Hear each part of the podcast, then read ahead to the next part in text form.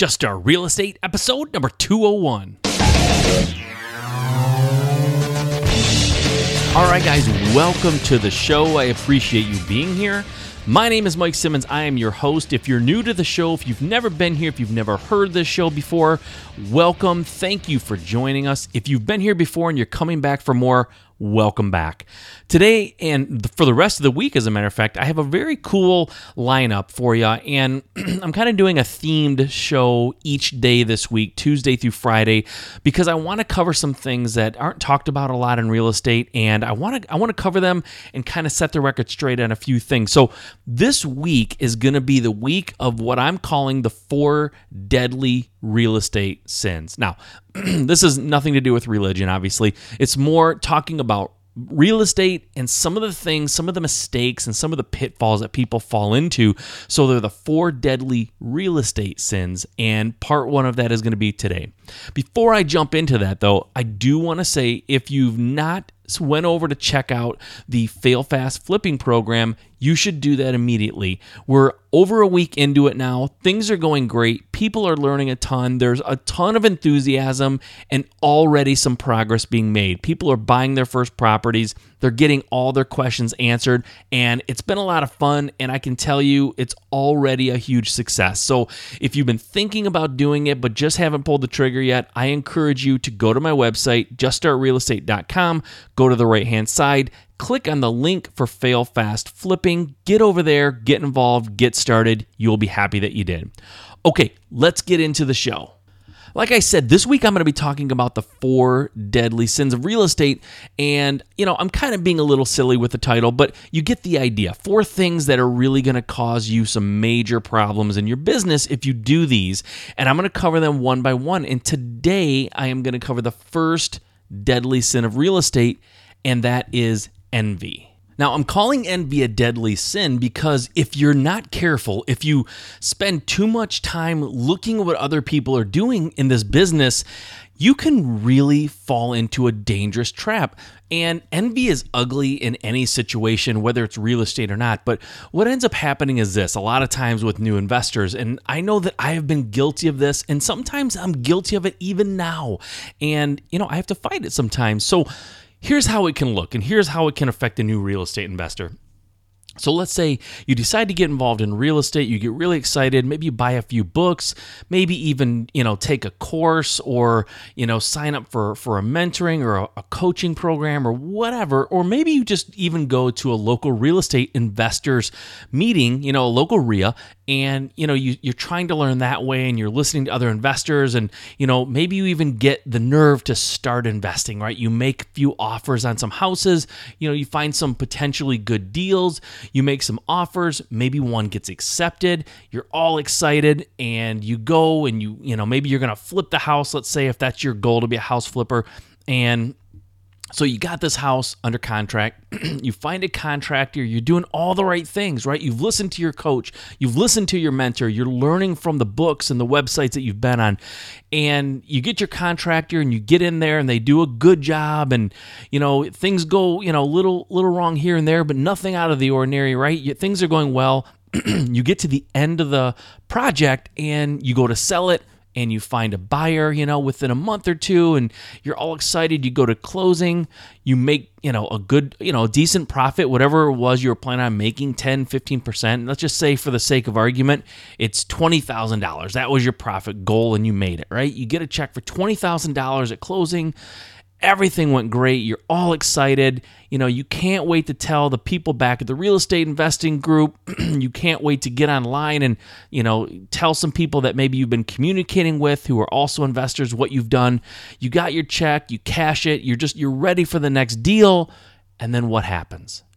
You go to this real estate investors meeting, let's say, and you hear someone talking, they just started investing, they've been doing it as long as you have, or maybe just a little bit longer, and they've already flipped three houses. And each of their houses, they made over $20,000. And they've already got the next one under contract, and they've got private investors, and you know, things are going really, really well for them. And now all of a sudden, your success, your, you know, achievements that you were so proud of before, you start feeling bad about yourself. You start feeling down. You go, well, yeah, I flipped a house and I made I made, you know, a good profit, but I didn't flip three houses yet. I, I how did he flip three houses or how did she flip three houses and wow, they're making over 20. I only made 20,000. They made 25,000 on each of theirs. I only made 20. And they have a private investor already. How did they do that? I've never not even met anybody or talked to anybody who could be a private investor for me. You know, I had to, you know, finance this through the bank or my, you know, my my my aunt loaned me the money, you know, at an interest rate or whatever. and then you start looking at what you did and, and all of a sudden you're not happy anymore with your success because you're envious of someone else's success. Now, this podcast is not meant to be a lecture on virtues or anything like that. I'm not trying to do that. All I'm saying is it's very easy to fall into the trap of looking at what somebody else is doing who's doing maybe a little bit more than you or having a little bit faster success or a little bit bigger success. And then you start feeling bad about what you did and you're looking at what they did and you're always wanting that. And let's just say you look at this person who flipped three houses and they have a private investor. And let's say six months later, you flipped three houses now and you have a private investor, right? You're right there where you were envying the person six months ago. Now you're there. And you look at someone else and go, wow, they flipped 10 houses and they have a couple of private investors and, you know, maybe just a little bit more success. And then now you're not happy with with flipping three houses. You know you need to flip more. And you, you can see where this can kind of go down a, a never ending slippery slope where no matter what you do you're always looking at someone else. And i can tell you no matter how successful you are in this business there's always going to be someone who's a little bit more successful or maybe a lot more successful. And you're going to have an opportunity to either feel good about what you've done and, and try to strive to do even more, or feel bad about what you've done and look at what someone else did and, and just go, well, geez, why, why isn't that me? Why can't I have that success? and I can tell you if you spend too much time doing that, it's going to rob you of your success. You're going to start spending more time worrying about other people and what they're doing or not doing, and you're not going to be focusing on what you need to do next. So, no matter what you do in this business, no matter how successful you are, I guarantee you there's going to be someone who's doing better than you financially or, or whatever. They're going to be doing better than you.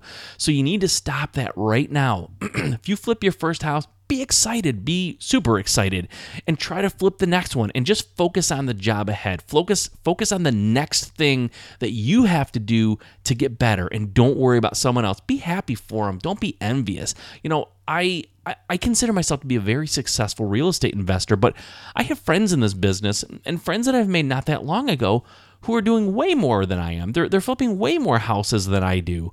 And it's easy to look at them and go, geez, I wish that was me, or I wish I were doing that much business. But it's pointless. If I want to do as much business as them, then I need to not only be happy for them, but get to know them, ask them what they're doing, try to figure out their systems and try to understand how they got to the point where they are, and then constructively and positively work toward that goal. I can give you another example. I started this podcast last November, November of 2013.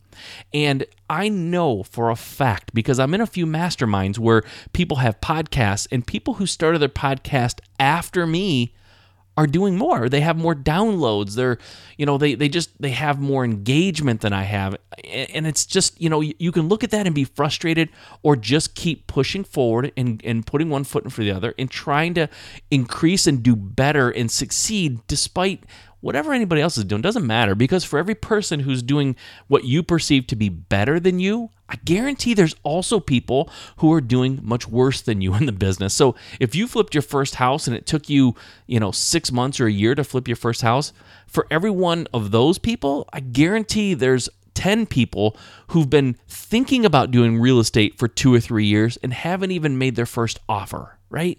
So there's always going to be someone doing better. There's always going to be someone doing worse. So you can't compare yourself and feel envious of the people who are doing, you know, what you perceive to be better than you because it isn't constructive. It's not going to help you reach your goals. And at the end of the day, it just tears you down. It just makes you feel bad and you waste energy. You burn energy on the wrong activities, and that's looking over your shoulder or looking around the corner at what everybody else is doing. Worry about you, worry about the next goal. If you've not even made, you know, if you've not even done your first flip or you've not bought your first rental property or you've not wholesaled your first property, Forget about everybody else. Figure out what you can do today or tomorrow that'll get you one step closer to your goals and focus on that. Make that your passion, make that your obsession, even until you get to that. You know, once you do that step, and then once you do that step, look at what's next. What do you have to do next? And make that your obsession and worry about that. Okay. So the first deadly sin that I talked about this week and that I want to make sure you don't fall in, in the trap of is envy. Don't be envious of other people. Work on you, work on your business, get to know those people who are doing really well, really well and try to learn from them and try to you know make it boost or be a be a benefit to your business that they're doing so well by learning from them. Don't let envy drag you down and most of all, don't let envy discourage you, okay? Because there's always someone who's not doing as well as you, as well as people doing maybe a little better. Okay, that's my advice for today. That's the first deadly real estate sin that I want you to avoid. Tune in tomorrow to find out the next one. We'll talk to you next time. Okay, guys, thanks again for joining me today. I really appreciate it. And I just have one last thing to say. If you've been reading books, if you've been taking courses, if you've been thinking about getting involved in real estate, there's only one thing that you can do to start yourself down the road of success, and that's just start.